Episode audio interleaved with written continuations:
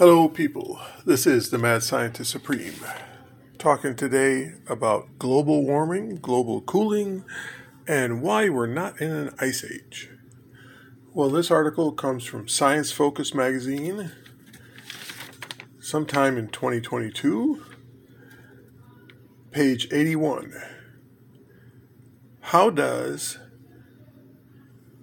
Milankovitch cycles affect climate? Milankovitch. Okay, here's the thing.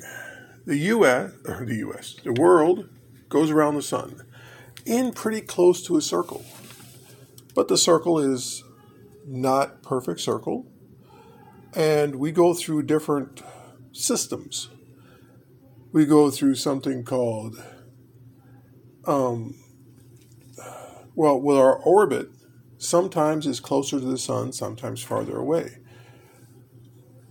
The tilt of the Earth as we go around the galaxy, right right now, we're tilted during the summer, the northern part is tilted away from the sun, or toward the sun, but we're farther away from the sun.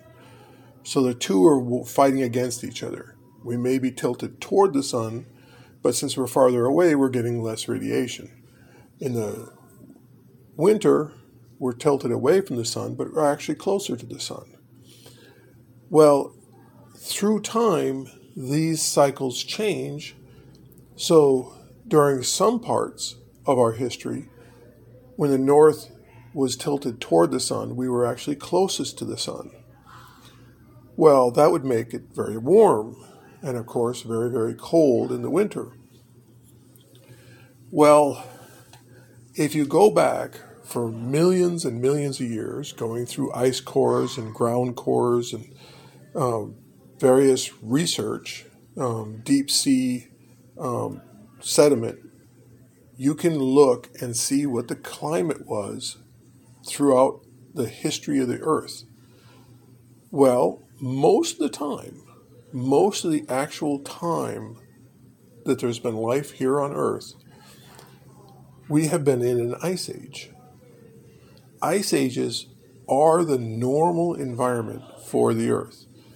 This interglacial warming that we're in now is a relatively recent event, and it should have been short in duration, and we should be already back into an ice age but we're not.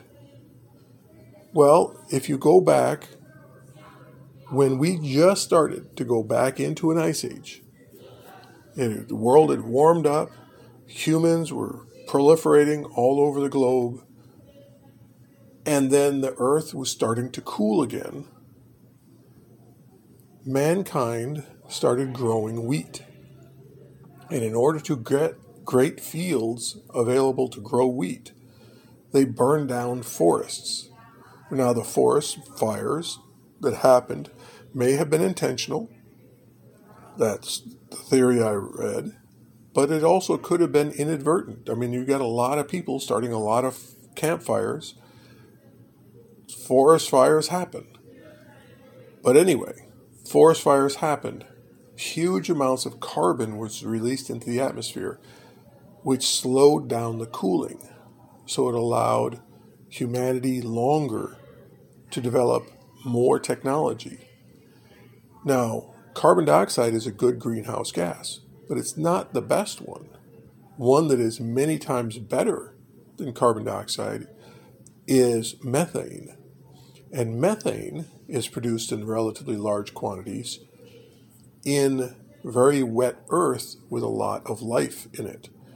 Um, such as rice paddies. When rice farming blossomed in Southeast Asia, when that spread and people started damming up uh, streams in order to make large areas that are conductive to growing rice, huge amounts of methane was released in the atmosphere, which again warmed the planet and stopped us from going into an ice age. And then the Industrial Revolution happened. A lot more carbon dioxide got released in the atmosphere, which stopped us from going into an ice age. right now, there should be only a few thousand humans left on Earth because if we hadn't done these things, we would be deep into an ice age now where essentially all of Europe would be covered in ice. Most of North America, most of Asia, uh, huge amounts of southern Africa. The only areas that would be habitable would be a thin area around the equator. We should be in an ice age right now, but we're not because of human activity where we did do global warming. Well, global warming ended up being an incredibly good thing for humanity. We made the planet better for us. So, yes, am I for global warming? Absolutely. Even the fact that we're getting it warmer and warmer now, when we should be going deeper and deeper into an ice age, I say, yes, let's do that. Let's make the world a better place. And we're getting warmer, which means those areas in Russia, Ukraine, Canada, Alaska that are normally not conductive for human life. Suddenly, huge areas become habitable once again. So, uh, yes, global rising sea levels are going to displace some people. But look what happened after a massive hurricane in Galveston, Texas. Back in the early 1900s, there was a massive hurricane in Galveston, Texas, killed a lot of people, wiped out the island. What did they do? They didn't just say, oh, well, just rebuild where it was.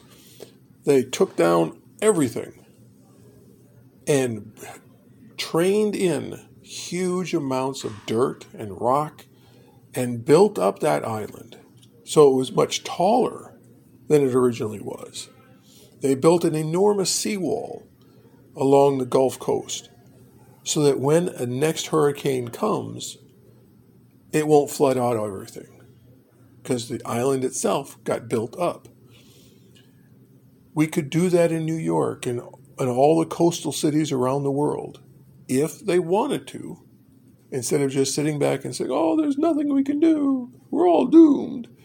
Get off your ass and go do it fix the problem. Put in some dirt, raise your house up a little bit. Each person can do can do so much. Well, that's my little spiel for today. Thank you very much for listening. This is the Mad Scientist Supreme signing out.